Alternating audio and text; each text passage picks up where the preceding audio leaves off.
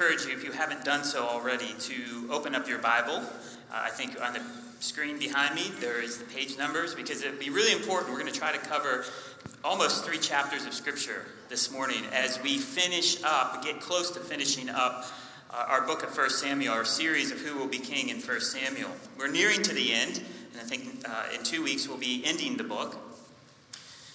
And we've seen that this book of 1 Samuel is about a story for God providing himself a king over his people, Israel. A story that began not just in 1 Samuel chapter 1, verse 1, but about a thousand years ago when God called a man named Abraham out of Ur and brought him into the land and made a promise to him that Abraham's offspring would be a people of God's very own, and God would give them a land and God that would rule over them and bless them and love him. Now, we see that working out in the book of Genesis, and as we go forward in the books of Exodus, Leviticus, and Deuteronomy, we see the promise starting to be fulfilled as God called people out of Egypt to be a very own people of his own. And then we fast forward to Judges and Joshua, and we see that God indeed is working out the promise that he will give them a land. And now in 1 Samuel, we've seen that God is establishing his rule, his kingship over his people. But like all stories, when we get down to the details, things are not quite that easy, linear, or straightforward. The Bible is indeed a very real book, presenting life in reality, life as it is, life as we know it. And sometimes reality is confusing, confounding, and sometimes just odd. And I think we see this in our text here this morning. It's a very thrilling story, but we're really not sure what to make of it. I know I've been thinking for a month about this text, and I'm still really not sure what to make of it, what to do with it. So, what I thought we'd do this morning is instead of me making some key points, I thought we would just go to the text together and ask some very basic questions of the text and see where that takes us. In fact, I'm going to propose that we ask six questions of the text this morning, and these six questions can be used to ask of any text in the Bible, and I think actually will advance our understanding when we ask these basic questions of who, what, how, why, when, and where. Okay? So let's turn to chapter 27, verses 1 through 4. And the question we have before us clearly is who exactly is David with? You may remember back in chapter 16, David was anointed by God to be the king of the Israelites. David is anointed, but he's not yet enthroned even now. Saul is still the recognized king. And we've been waiting quite a while for David to take over, haven't we? Years, in fact, many years, in fact. And it doesn't seem to get, be getting any closer to happening. And David knew, he knew he wasn't supposed to lift his hand against Saul, God's anointed, by taking the throne a, by force or a coup. But for us as readers, and even David himself, we have no idea of how David will become king or when that will actually happen. And to make matters worse, we've seen over and over again Saul keeps chasing David in fits of envy and jealousy, trying to kill him. So maybe as we come into chapter 7, 27, David's had enough. Verses 1 and 2 certainly make us think so, don't they? Our text wants us, as we look at those two verses, to at least sympathize with David. It's exhausting to live on the run, not sure where to go next. David needs to find some place where Saul's spies won't encroach and lurch around his, him and his men. But then we get to verse 2 of chapter 27, and I think there are some of the most chilling words of the book of 1 Samuel. You'll see there in the middle of verse 2 these words He went over. David went over. And the, the words in Hebrew there are much more stronger. David crossed over. See, he didn't just get away from Saul, David went over to the one place, the worst place you could possibly imagine Israel's sworn enemy, the Philistines. And if David indeed does cross over to the Philistines, Surely this whole story, started 800 to 1,000 years ago, would be over. The appointed soon to be king in Israel, gone, nowhere to be found. The plan that God would have a king after his own heart, dead. Crossing the line from Israel on into Philistia to the king of Gath, as we read, well, that is a problem, a major problem. Who is David with? The appointed king of Israel is now with the sworn enemies of Israel. Why would David do this?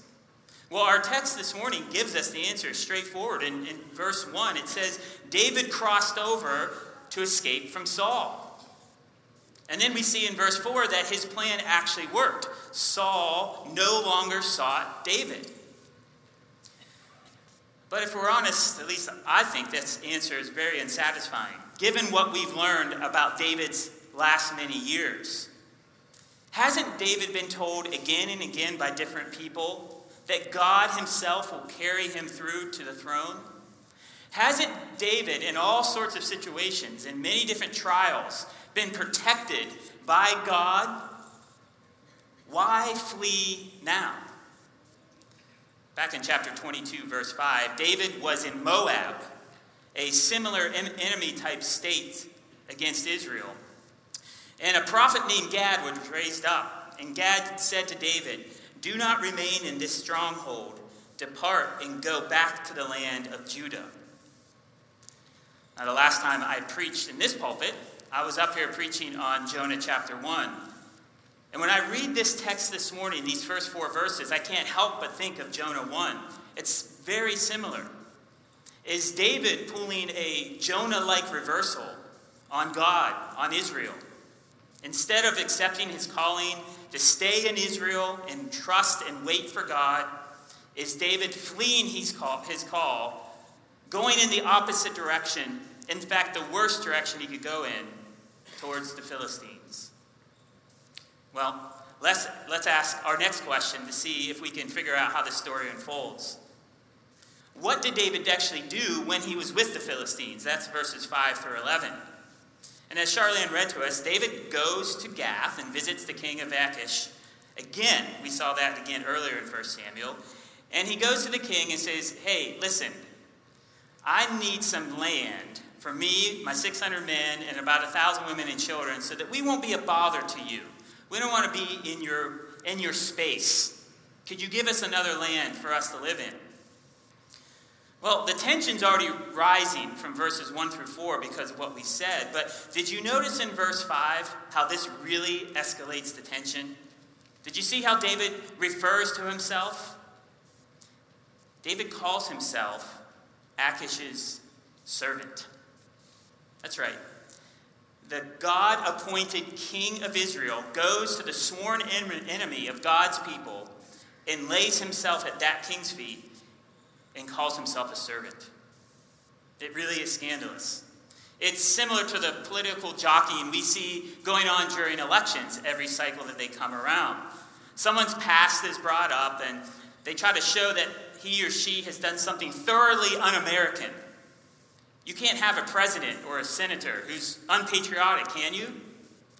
Well, in the same way here, you can't have a king of God's people like David is appointed to be who fails the pro Israel test, can you? Is David a traitor? Well, we do sympathize that it could be fear or exhaustion that led him in verse 1 to say, One day I'm just going to perish at the hand of Saul. I'm tired of running.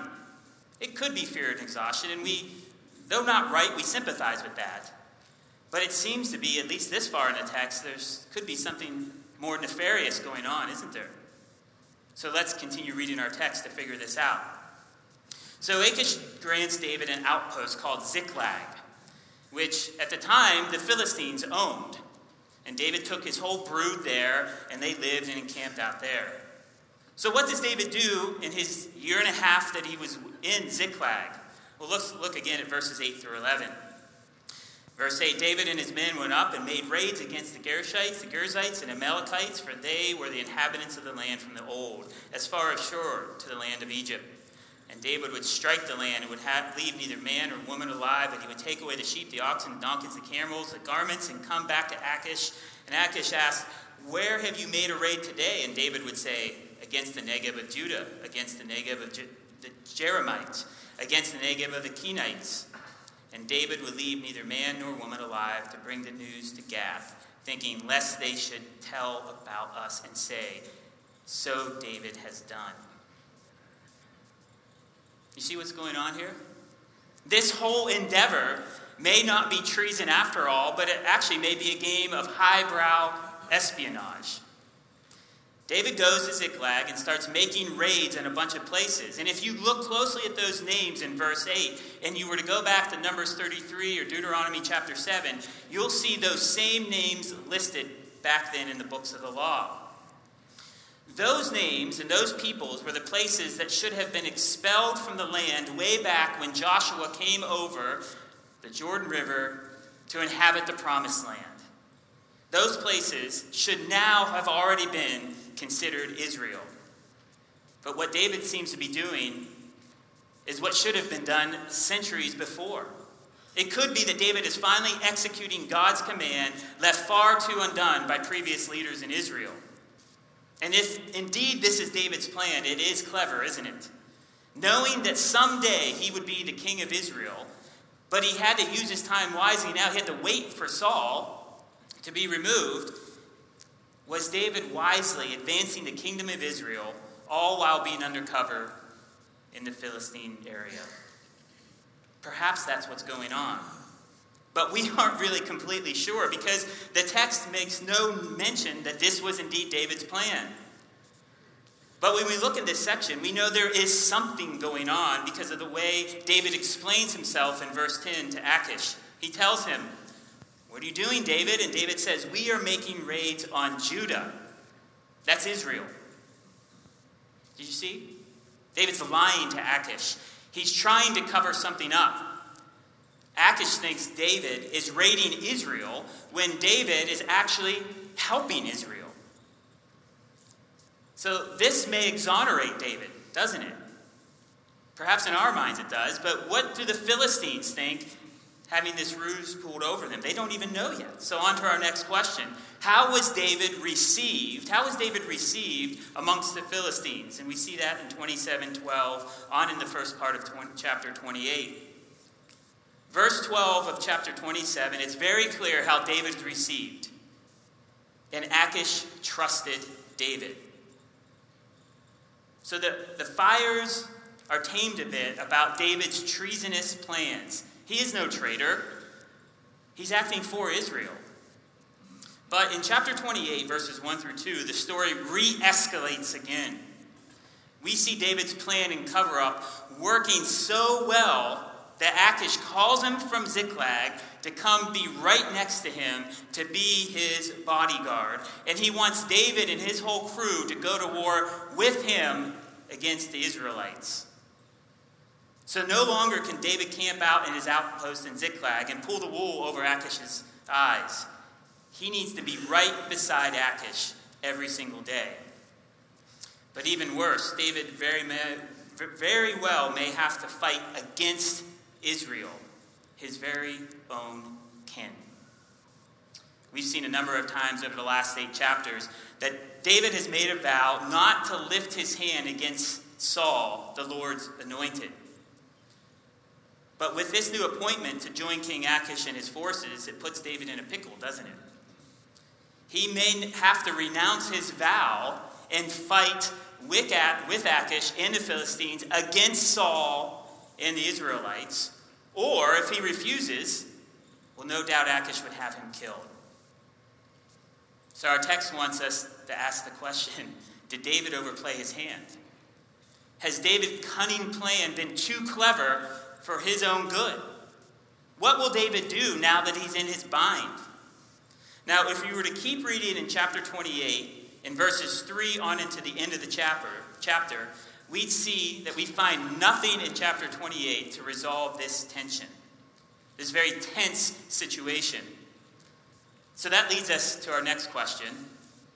Why is our story, our very tense story, interrupted? See, for an entire chapter, we know nothing of what happens to David. And it's in fact not until we get to chapter 29 till we find out the answer of what happens. It's kind of like when you're watching the movie, in the middle of the movie, right at the most tense point, you have to go to the bathroom. Or the children spill the popcorn and you have to hit pause and clean up the spill. You really want to know what's happened. But this little interruption here in chapter 28 is more than just an annoyance. There's something more going on here. Because when we look at the geographical details of chapters 27, 28, and 29, we find that the story of chapter 28 happens actually after the story of chapter 29. So if we were to put these chapters in chronological order, it would go chapter 27, chapter 29, and then chapter 28 that happens right after. So for those of you who are really interested in how we know this, all you need to do is look at the geographical points listed in the beginnings of chapters 28 and 29, and you can figure this out. Our author, our editor of this book of 1 Samuel, has lifted the story of chapter 28 that happened after 29 and brought it right in the middle of this story, this 10th story of David, right in between 27 and 29. Why? What's going on here? What does our author want us to see? Well, it seems that our author thinks it's worth comparing what is going on with David at this point to what is going on with Saul at the point after even though it happens later. Now, we're going to look more at the details of chapter 28 next week. But some of you may know very well uh, this story in chapter 28 because it's one of the most unusual stories in the Old Testament. It's about Saul's encounter with who is often called the Witch of Endor. Now, at this point, you can insert whatever Star Wars joke that you want. She's a medium, she's a necromancer, and Saul knows that it's terribly wrong to consult a medium, but he does it anyway. Why? look at chapter 28, verses 4 and 5. 28, 4 and 5. The Philistines assembled and came and encamped at Shunem, and Saul gathered all Israel, and they encamped at Gilboa. When Saul, when Saul saw the army of the Philistines, he was afraid, and his heart trembled greatly. You see, both David and Saul are in terrible predicaments because of those pesky Philistines. And our author wants to see the comparison between these two kings, one enthroned and one appointed. Our author wants to compare what happens when they're both in this predicament with the Philistines. But more on that next week. Let's get back to our story. When, when will our story get a resolution if we keep reading through chapter 28. Well, chapter 29 now comes on the scene, and we finally figure out, we finally hear what happens with David. So I'm going to ask Charlene to come back up here and read for us chapter 29.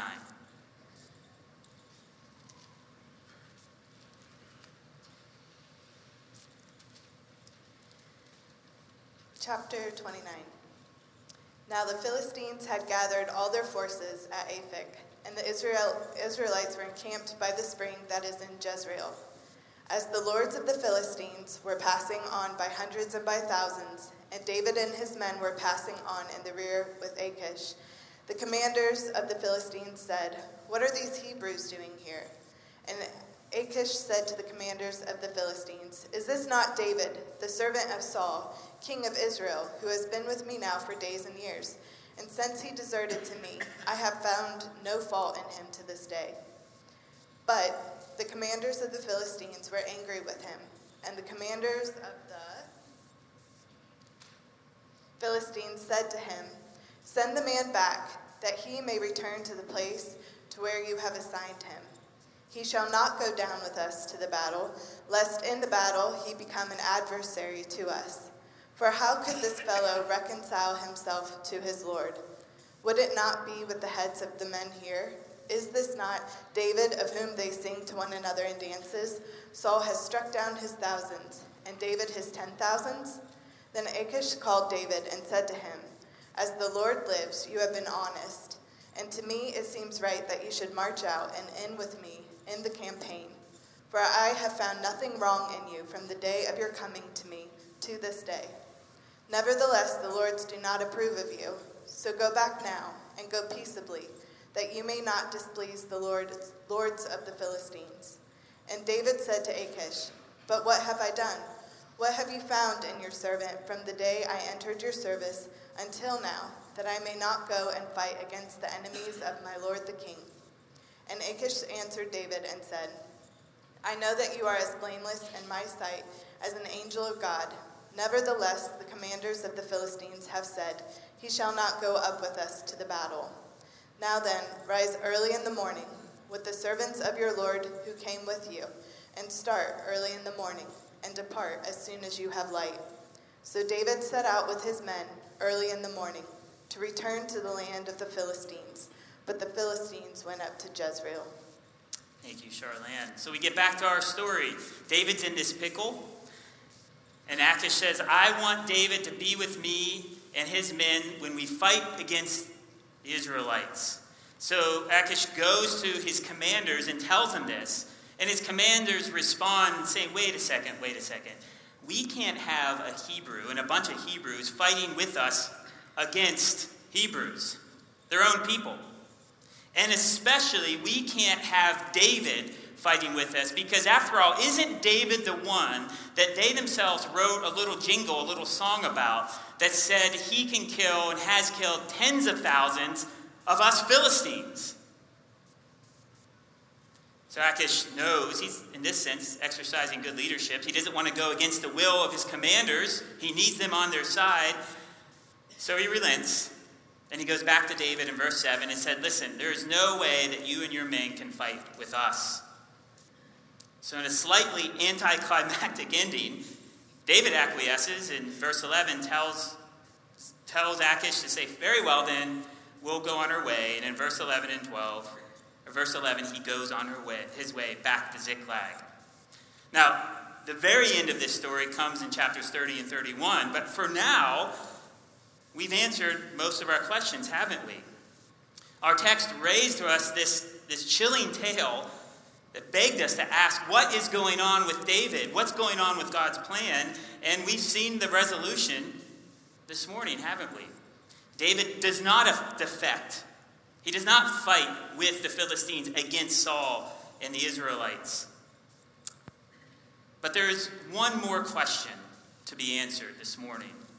One question that really couldn't be answered until we sorted all these details out from these three chapters, but it's probably the most important question for us. And that question is this Where is God in all of this? See, isn't it striking that through this entire story of 27 and 29, there's scant a reference to God? You have there just in 29, verse 6, the pagan king Achish swearing by the name of the Lord, and that is it in reference to God. And it's even more striking when you look at the passage right after this one. Turn to chapter 30, verse 6. Chapter 30, verse 6, and you see it says, And David was greatly distressed by all that's going on because the people st- spoke of stoning him. But David strengthened himself in the Lord his God. You see that David is still robustly with God, and God is still robustly with David. But there's nothing like that in our text this morning. One of my favorite Old Testament commentators, Dale Ralph Davis, rightly asked of these two chapters, What do you do with a godless text? See, we can go back and forth on the positives and negatives of what David did here and there, but I actually think that misses the point of this text, and in fact, this whole book and many parts of the Bible. What this text is doing is pleading us to double down in our trust of the Lord. In other words, even though this is quite literally a godless text, God is clearly there. He's working, as he often does, far in the backstage ordering events and situations so that in this case, David's dance with the devil, well, it ends up okay. At least in terms of him not having to strike his hand against Saul and his own people. He protects and preserves David, his life, and his righteousness because God has a plan for David. But there's one little textual cue that we missed that it's worth going back to. Go back to chapter 27, verse 6, and the second sentence there. It says, after Achish gave Ziklag to David, it says, Therefore Ziklag has belonged to the kings of Judah to this day. That little cue tells us that this book was written or edited at a time much later than David, maybe even a few hundred years later. This was a time when the kingdom of Israel was divided into two, and the people of the southern kingdom were called the people of Judah, thus the reference to the kings of Judah in 27 6. And as this little tiny southern kingdom, they found themselves in very similar situations with their neighbors. No longer were the Philistines their enemies, but they had many enemies encroaching on their borders to come in to take over their land. See, what I'm saying is that the issue for these original readers of 1 Samuel is not the tension if David would become king. They very well knew that. They knew that when they started to hear 1 Samuel chapter 1 verse 1. The issue for them is back to our question. What do you do with a godless text? Or more specifically for them, what do you do when God seems absent? And so I think this text served to them as kind of a, a motivational history for them. Not whitewashing their past, but showcasing that even in times like chapter 27 and chapter 29, God is still there working out his plan. And if he did so then, he'll do so again. Motivating them to keep their trust in the Lord and trusting in his promises through all the ups and downs of a tiny, insignificant kingdom in the 7th or 8th century BC. Trust God even when He doesn't seem to be there. Well, that was for them. What about for us? Well, this passage reminds us that in the happenings of life, God is absolutely working out His plan for this world. Even when He's so far in the background, it's like He's not even there.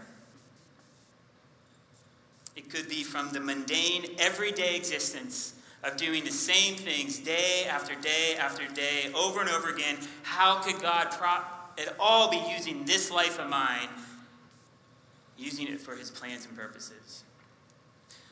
Could be all the way up to the dramatic, high tension life situations that God has you in at work or at home or anywhere you are. The kinds of things that aren't overtly wrong or right, but the kind of daily happenings that just, well, they just happen. God is there working out his plan. And what is that plan? Well, we mentioned at the very beginning in talking about Abraham. It's the same plan given to Abraham thousands of years ago to have a people of his very own, to bless them and rule over them. Friends, I hope you know this morning, I hope you know that God is never absent.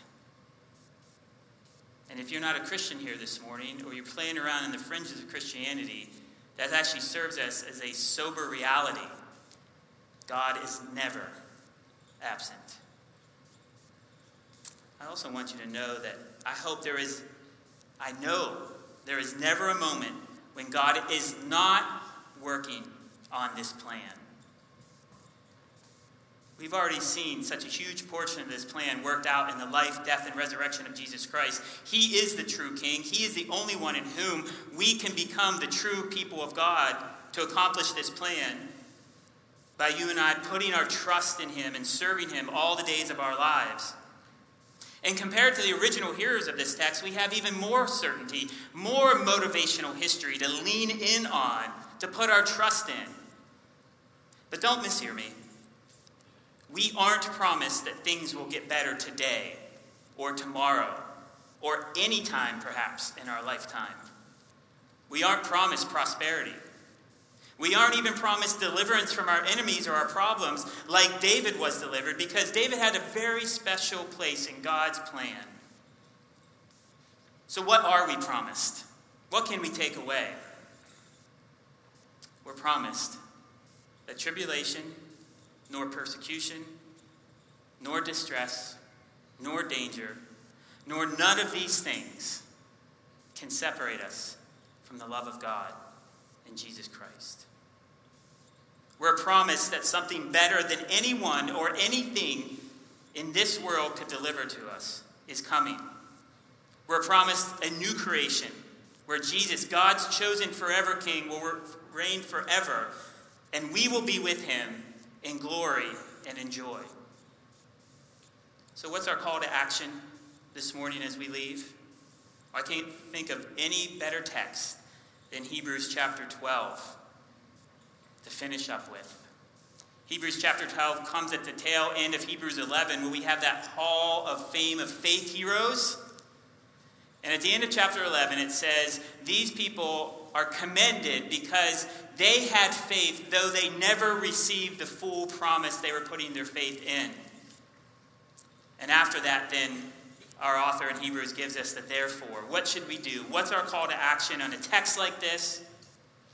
Hear these words. Therefore, since we are surrounded by so great a cloud of witnesses, let us run with endurance the race that is set before us, looking to Jesus, the founder and perfecter of our faith, who for the joy that was set before him endured the cross, despising the shame, and is seated at the right hand of the throne of God. Brothers and sisters in Christ, would you join me in doubling down in our robust trust in the Lord? And when you falter, and if you doubt, come to us, go to each other, so that we together can look to Christ, the one who's done it. You join me in prayer. Father, we do thank you for working out your plan in all and every situation this life brings us. We thank you, Lord, that you've testified to your goodness even when your name is barely mentioned. And we thank you, Lord, that you've given us certainty to these plans by sending your Son, Jesus. Lord, may we look to him, the founder and perfecter of our faith, so that we do not look to ourselves, so that we do not look to the things and happenings of this world, so that we not waver, Lord, as we look out, but let us stand firm as we gaze upon and hear the Lord Jesus calling us to endure. Lord, we thank you that you promise that you will keep us through and through for this great plan you have for us, that one day, face to face, you will be our God and we will be your people. Lord, make this the true treasure of our hearts and minds this day and forever. Amen.